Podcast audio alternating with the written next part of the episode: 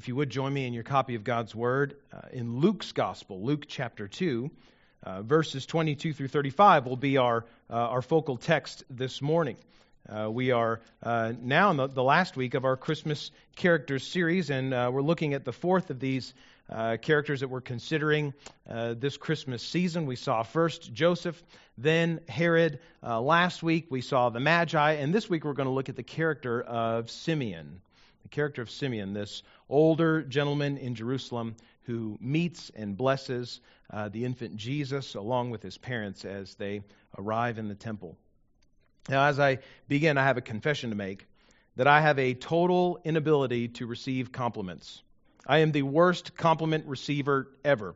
At several points in my life, people have had to correct and to rebuke me, saying, Stephen, just say thank you. In fact, this happened last Monday. I don't even remember what it was about, but we were eating lunch together as a staff, and Corey said something to me. I, can't, I don't even remember what it was, man, but he complimented me on something. And I spent the next five minutes explaining why he really shouldn't compliment me for that because it's not a big deal, and et cetera, et cetera. And he said, Stephen, what's wrong with you?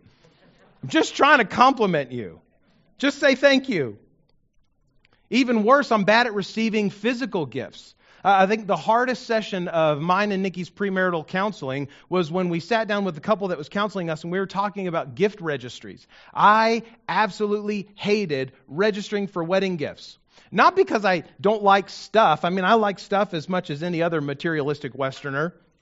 But I struggle really hard with telling people stuff that I want. Walking through Bed Bath and Beyond or Target with that little scanner thing and scanning all the things. I'm thinking about prices and how much people are going to pay for that gift and do I really need it? And and I don't I don't want people to give me stuff. And uh, Shane, our our very good friend who married us, and he and his wife Mela, who did our counseling, he said, Stephen, what's wrong with you? People just want to bless you. They, they, they, they, they want to, to give you something as you start your life together. Let them bless you. Receive the gift. Say thank you. Scan all those expensive things. I'm terrible at receiving compliments. I'm even worse at receiving gifts. The truth is, though, I'm not the only one with this problem. All of us struggle in different ways with receiving good things. All of us struggle in different ways with receiving good things. Probably not all of you are, are as severely uh, deficient at this as I am, but, but I'm sure you struggle to receive good things in one way or another. But that does not mean that we should continue in life rejecting good things or trying to explain them away as though we don't deserve them or they should go to somebody else or whatever the case may be. At Christmas, friends, we are reminded that Jesus is the greatest good thing ever given by God and that we need to receive him rightly. Simeon, the fourth of our Christmas characters, and this is our main idea that comes from our text this morning. Simeon shows us how to receive Jesus. Simeon shows us how to welcome Jesus into our life as a gift of God. And so, as we see this played out in Scripture, I hope that we would come to embrace Jesus as Savior of the world with worship and with joy for who he is, but especially in his death for sins and in his resurrection for salvation for all who trust in him. Let us see how Simeon shows us how to receive Jesus as we read God's word. Would you stand with me as you're comfortably able as we read Luke 2, verses 22 through 35? The gospel writer Luke, in the inspiration of the Holy Spirit, writes this. When the time came for their purification, according to the law of Moses, speaking here of uh, the young family, Mary especially, they brought Jesus up to Jerusalem to present him to the Lord. As it is written in the law of the Lord, every male who first opens the womb shall be called holy to the Lord. And offer a sacrifice according to what is said in the law of the Lord, a pair of turtle doves or two young pigeons. Now there was a man in Jerusalem whose name was Simeon, and this man was righteous and devout waiting for the consolation of Israel, and the Holy Spirit was upon him. And it had been revealed to him by the Holy Spirit that he would not see death before he had seen the Lord's Christ, the Lord's anointed. And he came in the Spirit into the temple. And when the parents brought in the child Jesus to do for him according to the custom of the law, he took him up in his arms and blessed God and said, Lord, now you are letting your servant depart in peace according to your word. For my eyes have seen your salvation, that you have prepared in the presence of all the peoples, a light for revelation to the Gentiles and glory, and for glory to your people Israel. And his father and his mother marveled at what was said about him. And Simeon blessed them and said to Mary, his mother, Behold, this child is appointed for the fall and the rising of many in Israel, and for a sign that is opposed. And a sword will pierce through your own soul also, so that the thoughts from many hearts may be revealed. This is the word of the Lord. You may be seated. Simeon shows us how to receive Jesus. Let's discover a little bit about this man. Let us ask first who is Simeon? What are the, some of the historical facts that we can know about this man? Most of these facts come to us in verses 25 and 26. Uh, as we come upon this text, we find that uh, Mary and Joseph are bringing Jesus to Jerusalem to uh, present him in the temple as every firstborn child was supposed to do.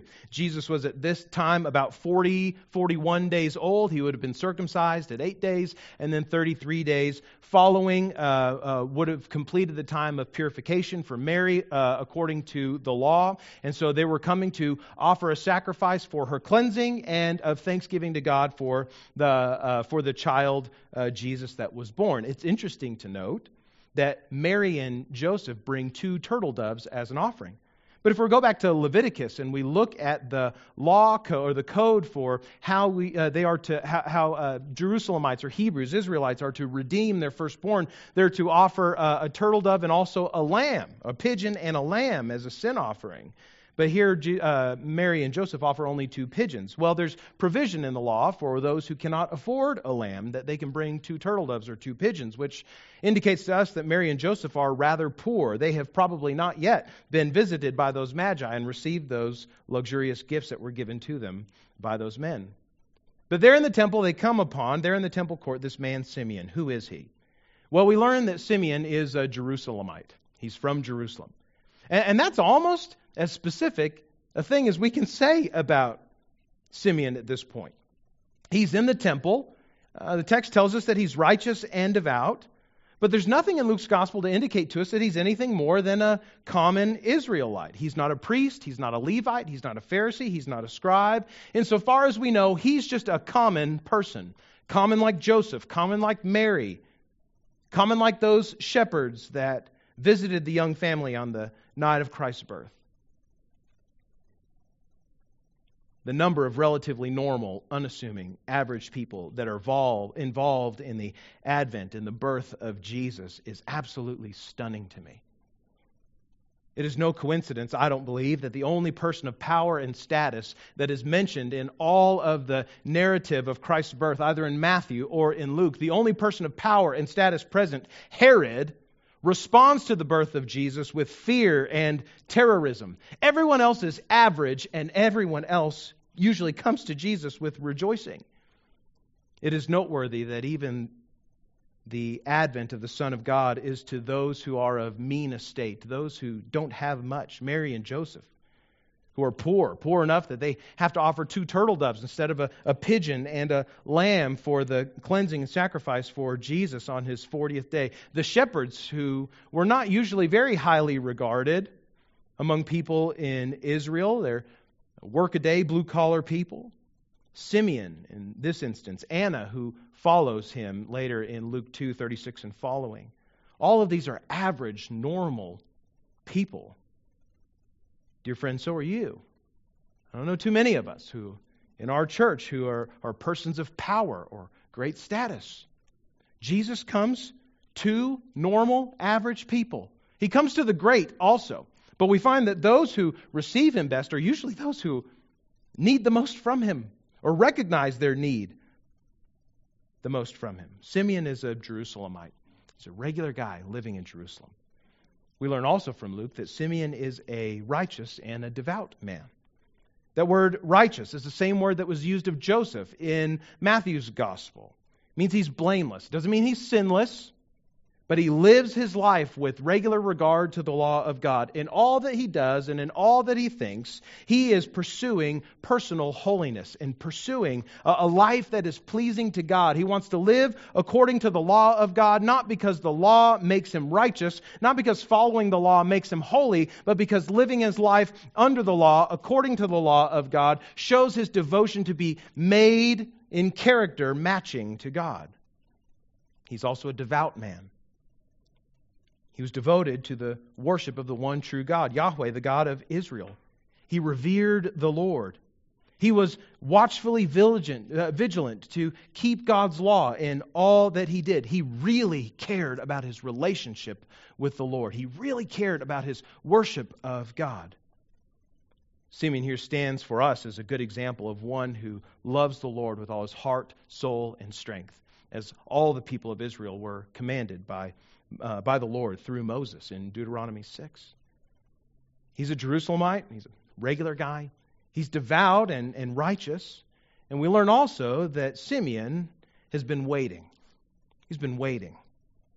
Specifically, Luke tells us that he was waiting for the consolation of Israel, for the comfort of Israel, for the promise of God to care for his people in the way that they needed God's care most. How long had Simeon been waiting? We don't really know. Luke doesn't tell us. But I think by the way that Luke presents Simeon here in the text, I think it's safe for us to assume that Simeon had been waiting a long time. He's probably an elderly man at this point. I won't hazard a guess because to say what's elderly might get me in trouble in some circles. But Simeon may have been waiting a long time, perhaps several decades, for the consolation of Israel to come. And he's also had this promise from God through the Holy Spirit that Simeon, you won't die. Your, your life will not leave you until you have seen the Lord's Christ. Imagine living with multiple decades with the hope of that promise just out in front of you not seeing fulfillment of it year after year after year. We don't know how long Simeon had been waiting, but he's been waiting faithfully this entire time. He's waiting specifically for the consolation, for the comfort of his people. There's a heavy allusion, a heavy reference here to the promise of comfort for the people of Israel from Isaiah, the prophet Isaiah. In Isaiah 40, verses 1 through 5, you'll see this, the, these verses on the screen behind me. God says through his prophet Isaiah, Comfort, comfort my people, says your God. Speak tenderly to Jerusalem and cry to her that her warfare is ended, that her iniquity is pardoned, that she has received from the Lord's hand double for all her sins. A voice cries, In the wilderness, prepare the way of the Lord. Make straight in the desert a highway for our God. Every valley shall be lifted up, every mountain and hill shall be made low. The uneven ground shall become level, and the rough places a plain. And the glory of the Lord shall be revealed, and all flesh shall see it together. For the mouth of the Lord has spoken. Comfort, comfort my people. The Lord is coming, his prophet Isaiah said centuries before. Simeon was a man steeped in the Word of God. You know what it is to be steeped? It's what you do with a tea bag when you're making tea. You take a tea bag and you drop it in a cup of boiling water. You pour your boiling water over and you let it sit for a while so that all the water right, becomes, takes on the flavor of that tea, takes on all the characteristics of the, the tea leaves, of the herbs that are in that bag. Simeon is a man steeped in the law of God. He, like boiling water, has, has, has put the law of God in his life so deeply that all of who he is and all that he thinks about takes on the characteristics of God's law, including all of the hope for the promise of the consolation of the comfort of Israel that he had promised in Isaiah. He's a man steeped in the Word of God who understood the promise of a coming Savior who would bring comfort and salvation to God's people. And he's been waiting. We learn finally from Luke that Simeon was a man driven by the Holy Spirit. Luke refers more to the work of the Holy Spirit in his gospel and in his second uh, compendium uh, uh, volume, uh, the book of Acts. He speaks more of the Holy Spirit and the work of the Holy Spirit than any other gospel writer or biblical author after that. Already in Luke's gospel, if you go back and read through chapters 1 and 2, you'll see the Holy Spirit has already filled the parents of uh, who would be John the Baptizer, Elizabeth, and Zechariah. And now we meet this man, Simeon, who has had the Holy Spirit upon him, driving and guiding him for some time, for several decades. Further still, we're told that Simeon had received affirmation from the Holy Spirit, a word from the Lord through the Holy Spirit, that he would not die until he had seen what he was waiting for, until he'd seen the consolation of Israel, the comfort of God's people, the Lord's Christ, the Lord's anointed, the Messiah that was promised so many centuries before. Simeon was not going to die until he had seen with his own eyes the fulfillment of God's promise to Israel and the nations in the flesh. That's what we can say about who generally Simeon is. He's an average guy, righteous and devout, waiting for the fulfillment of God's promise, driven by the Holy Spirit. But what is Simeon like? Or for our purposes today, why is, why is Simeon memorable? Why does he stand out in the Christmas story? Well, first, from verse 28, we see that Simeon receives Christ gladly and immediately. He receives the infant Jesus gladly and immediately. Verse 28 says, or 27, 28, he came in the Spirit into the temple, and when the parents brought the child Jesus to do for him according to the custom of the law, he took him up in his arms and blessed God. I hope you see, as I do, the joy and the urgency that is present in Simeon when he sees the infant Jesus. As soon as he spies the young family entering the temple court there, the Holy Spirit speaks to his heart Simeon, there he is. And the man takes the baby in his arms with joy and blesses God. He sings a, a song of blessing to God. How did this play out? I don't know.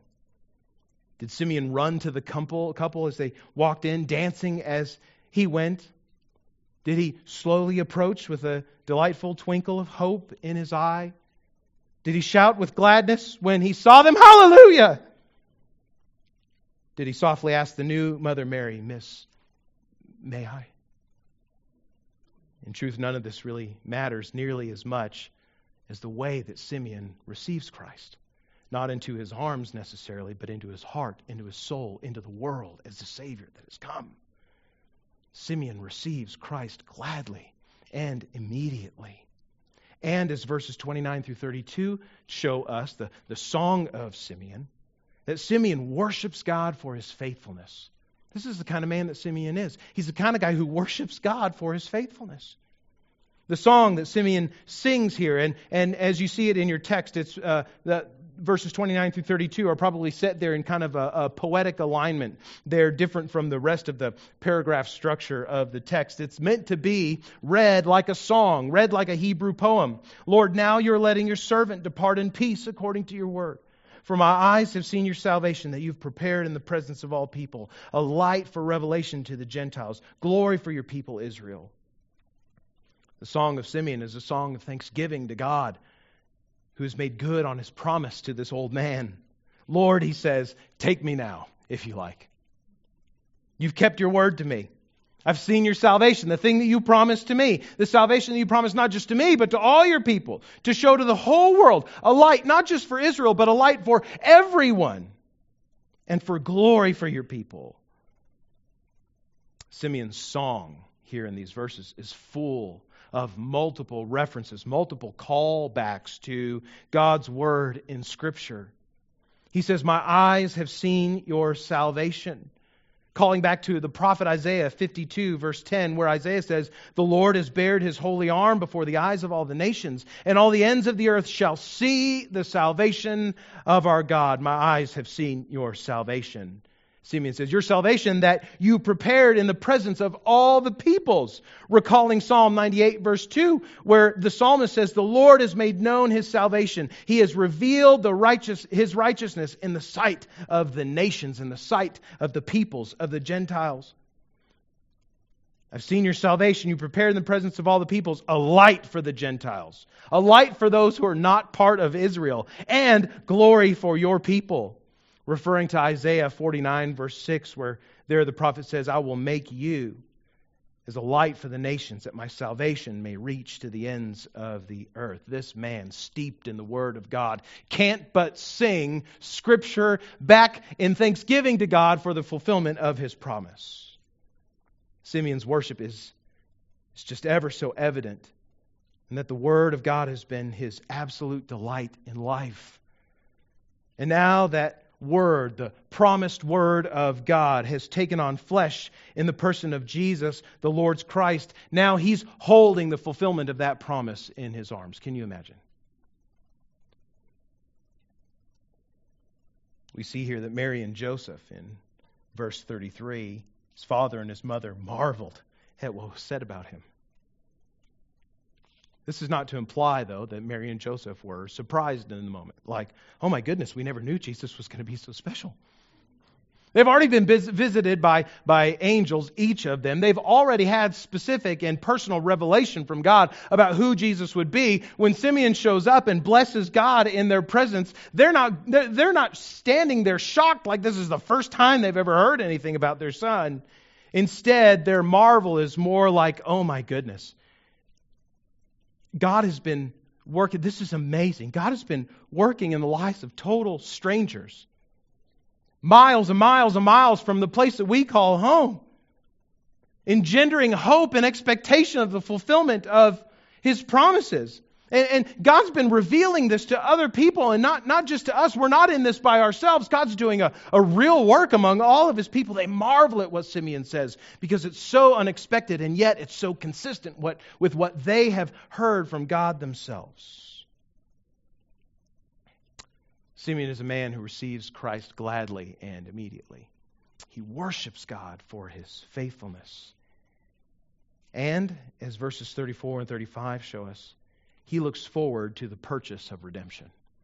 He looks forward to what Christ will do to purchase the salvation that God has promised through him. Simeon knows the Christ will not be received by everyone but that he'll be rejected by many as a stone of stumbling, a rock of offense. He knows that the person of Jesus will offend and humiliate the proud and the self righteous, and that he will lift the poor and the oppressed to a place of spiritual exaltation. He says, Behold, this child is appointed for the fall and the rising of many in Israel, the fall of the proud, the rising of the humble, and for a sign that is opposed. People are not going to like this man. A sword will also pierce through your own soul, he says to Mary, so that the thoughts from many hearts will be revealed. Simeon is acquainted, it seems, with the promise of Isaiah 53 of a servant of God who suffers for the sins of the people. In knowing that, he recognizes that Mary's own soul, as the mother of the Son of God, her own soul will be pierced with pain, pierced with grief, pierced with the sword of sorrow as she witnesses her Son give his life for the sins of the world.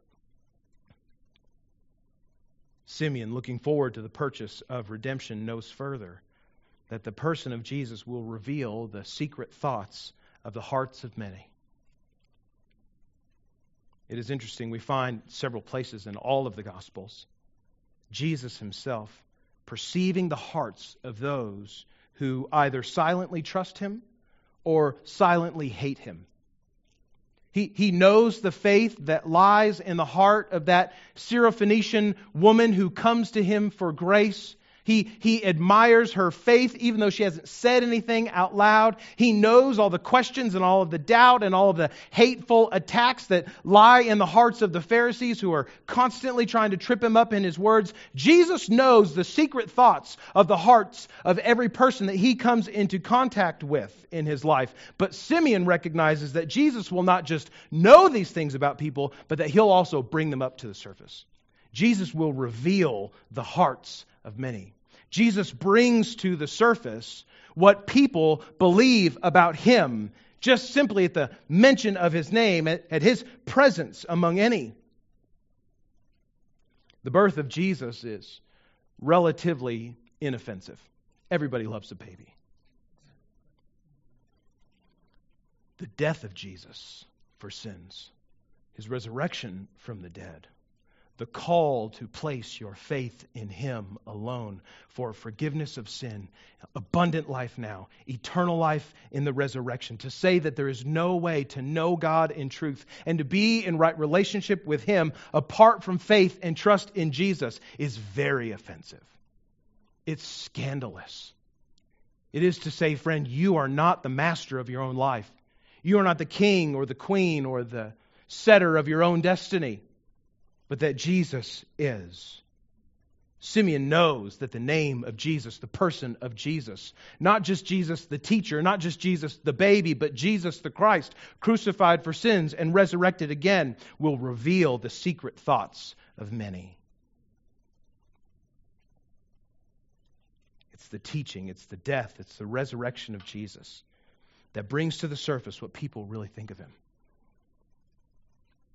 It's relatively easy in our, our culture to say, I'm a Christian or I believe in God. It's fairly easy to do that. There's, there's kind of a cultural base, if you will, that makes it more or less inoffensive to do that. It's, it's fairly inoffensive to go to church at Christmas time. It's a lot harder to say publicly in a crowd of mixed company Jesus is my Lord and King. My life is His.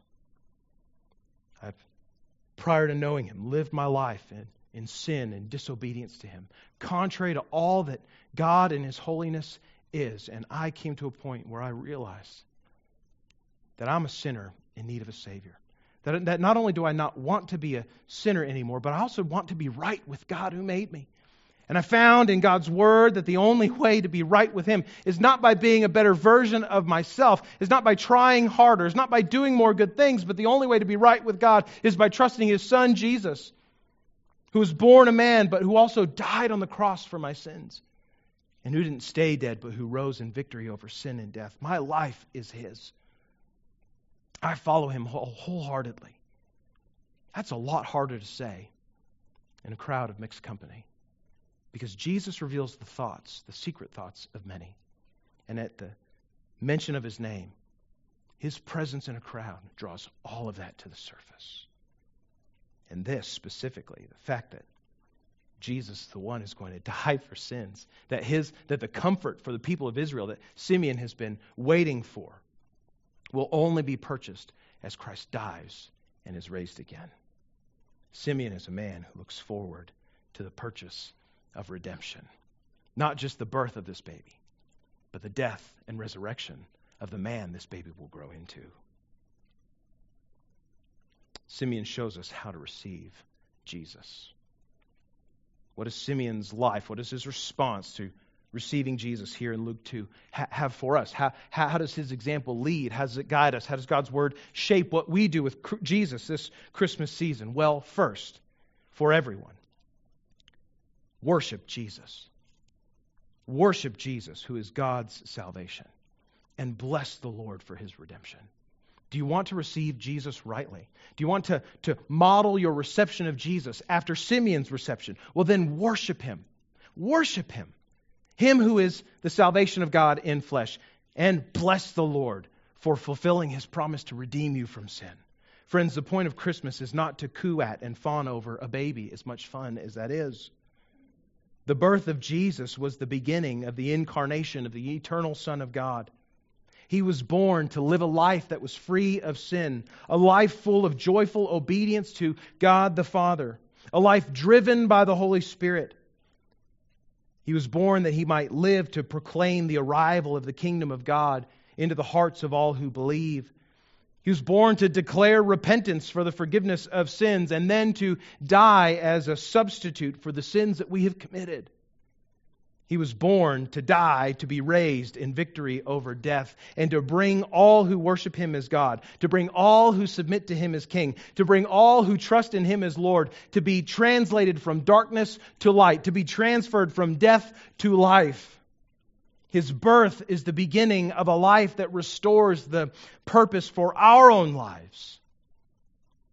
So do not let your heart and your mind stop at the thought of beautiful baby Jesus but at Christmas go all the way to the ugliness of your sin and the fullness of the wrath of God against our sin taken by Jesus on the cross. Don't stop at the manger. Don't stop in the temple. Don't stop in the house with the Magi. Go all the way to the very visceral, ugly, violent picture of the cross because that is where Jesus' life is going and taking us. But, friend, don't stop there either. Don't stop at the cross. Don't stop at the death of Christ. Dear one, go further. Get to the third day when Christ rose bodily from the grave, rose physically from the grave to give new life in Him to all who call on Him as Lord. At Christmas, don't stop at the manger. Don't stop at the house with the Magi. Don't stop in the temple with, with Simeon. Don't even stop at the cross, but get all the way to the resurrection. Because it's only in Christ's resurrection from the dead that the whole promise of comfort for the people of Israel, and not just them, but for all the Gentiles, for every person of every tribe, nation, and tongue is fulfilled. Worship Jesus. Receive him. as God's salvation manifest to the world.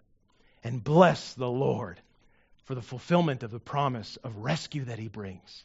That's the right way to receive Jesus. Second, like Simeon, if you are one who has come to trust in Jesus as Lord, who died for your sins, who rose from the grave, whose, whose message of the kingdom of God come to earth is transforming every area of your life, then doggedly follow the Holy Spirit, who is the gift of Jesus to those who believe. Simeon is a man whose, whose whole life is led, is guided, is directed by the Holy Spirit. It is so interesting to me to see that even before the Holy Spirit had been given to all believers after Christ's resurrection, that doesn't happen until Acts chapter 2, the Holy Spirit was already upon Simeon. And this Simeon would not let go from following the leadership of the Spirit. He immersed his life in his prayer in the Spirit inspired scriptures. It comes out in everything that he says. He, he can't stop but speaking about the scriptures and the fulfillment of them in Jesus. This Simeon sought out the Spirit promised Messiah. He followed the Spirit's pointing to the fulfillment of those promises as a young Galilean family walked into the temple court that day. Simeon's whole life is driven by the Spirit, led by the Holy Spirit of God in every way. And this man did not even have the fullness of the promise of the Holy Spirit dwelling in him as every confessing Christian does today. Simeon had but a shadow, but a fraction of the blessing that every Christian has of the Holy Spirit living in their hearts today. And his whole life, his whole life was given to doggedly following. You know what that means? That word dogged, it means like a dog. Right? If you, ha- you have a dog eh, like mine, a loyal, trusted, loving dog like Barnabas, dumb as a box of rocks, but will love you long, long after you're dead, who'll follow me all around the house. If I go to the bathroom, he goes with me to the bathroom. That sounds weird. Put that in a different context in your mind. If I go to the garage, he follows me to the garage. If I stand up from the couch, Barney stands up. He wants to know where we're going. He follows everything that I do. Simeon is a man who doggedly followed the Holy Spirit. He senses the Holy Spirit. Holy Spirit, what are you doing? Where are you going? Show me. Open my eyes. Speak to me. Where are we, what are we doing? Here I am. Here I am. Holy Spirit of God, where are we going? I'm ready. Take me wherever you want to go. His life was driven by the Spirit, led by the Spirit in every way. And this man did not even have the, the fullness of the promise of the Holy Spirit like we do as Christians trusting in Christ today. As great as the Spirit's presence was in Simeon's life, the presence of the Spirit in Simeon's life pales in comparison to the indwelling of the Holy Spirit in you today, Christian. Understand that. Know that today. If you have trusted Jesus Christ, if your life is given in devotion to Him, you have the Holy Spirit living in you. Not just the Holy Spirit on you, guiding you for a season, but in you, changing you from the inside out. Dear brothers and sisters, do not despise the gift of the person of God's own Spirit who dwells in you. He is the gift of Christ Himself. Jesus, the Son, is the gift of God to the world for the salvation of many, and the Holy Spirit is the gift of the Son and the Father together to all who believe. The Holy Spirit is the gift of Christ Himself to convict you of sin, to strengthen you for repentance, to give you wisdom when you ask for it. The Holy Spirit is the gift of God to everyone who trusts Jesus as Lord, to illumine your understanding of God's Word, to give you faith when you falter, to embolden you for gospel witness. The Holy Spirit is the gift of God to seal your soul as a guarantee of God's promise of resurrection for you in the manner of Jesus. So follow him doggedly. Seek the Holy Spirit through prayer. Ask him to make your Bible reading fruitful and life giving. Follow the Holy Spirit's leading to love others toward Jesus. A gift that is left wrapped under a tree at Christmas is a gift that is ultimately unreceived, a gift that is rejected, a gift that is unused, a gift that is unenjoyed. Christian, you who trust Jesus, you have turned from sin and placed faith in Christ. The Holy Spirit is Christ's gift to you if Christ is your Lord. So do not leave the Holy Spirit wrapped up. Do not leave him unconsulted. Do not leave him unfollowed and unenjoyed, but instead embrace him as God in you. Follow him toward holiness. Depend on him to fill every crevice of your heart with the effects of the good news of Jesus Christ. Doggedly follow the Holy Spirit, who is the promise of God for all who believe. Worship Jesus, who is the salvation of God. Bless the Lord for fulfilling his promise. Simeon shows us how to receive Jesus, doesn't he? With worship and by leadership of the Holy Spirit. So then, my friends, brothers, and sisters, worship Jesus as Simeon did today. Receive Jesus with gladness as Lord and Christ. Receive Jesus, who is the fullness of God's salvation. And furthermore, give yourself to the leading and the holy influence of the Holy Spirit. Follow him doggedly. Be always ready to go where he calls. Be always dependent on his help in reading and understanding the scriptures. Be always receiving of his equipping and enabling to make disciples and declare the gospel.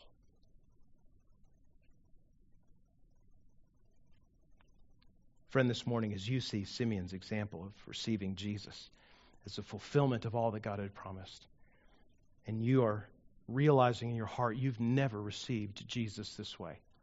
Perhaps Jesus has always been for you a, a fixture in a nativity scene on, on a front lawn or maybe on a coffee table in your home, but you've never seen or followed or worshiped Jesus all the way to the cross where he died for your sins and to the empty tomb on the third day where he rose bodily to give you the promise of resurrection, of right relationship with God. Friend, if you need to worship Jesus rightly today by receiving him as Lord and Savior, I invite you to do so.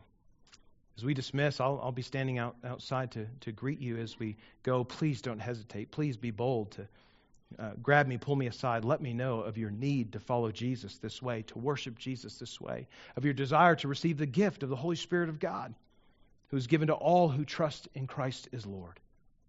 But whatever you do, and wherever you are in life, receive Jesus rightly today.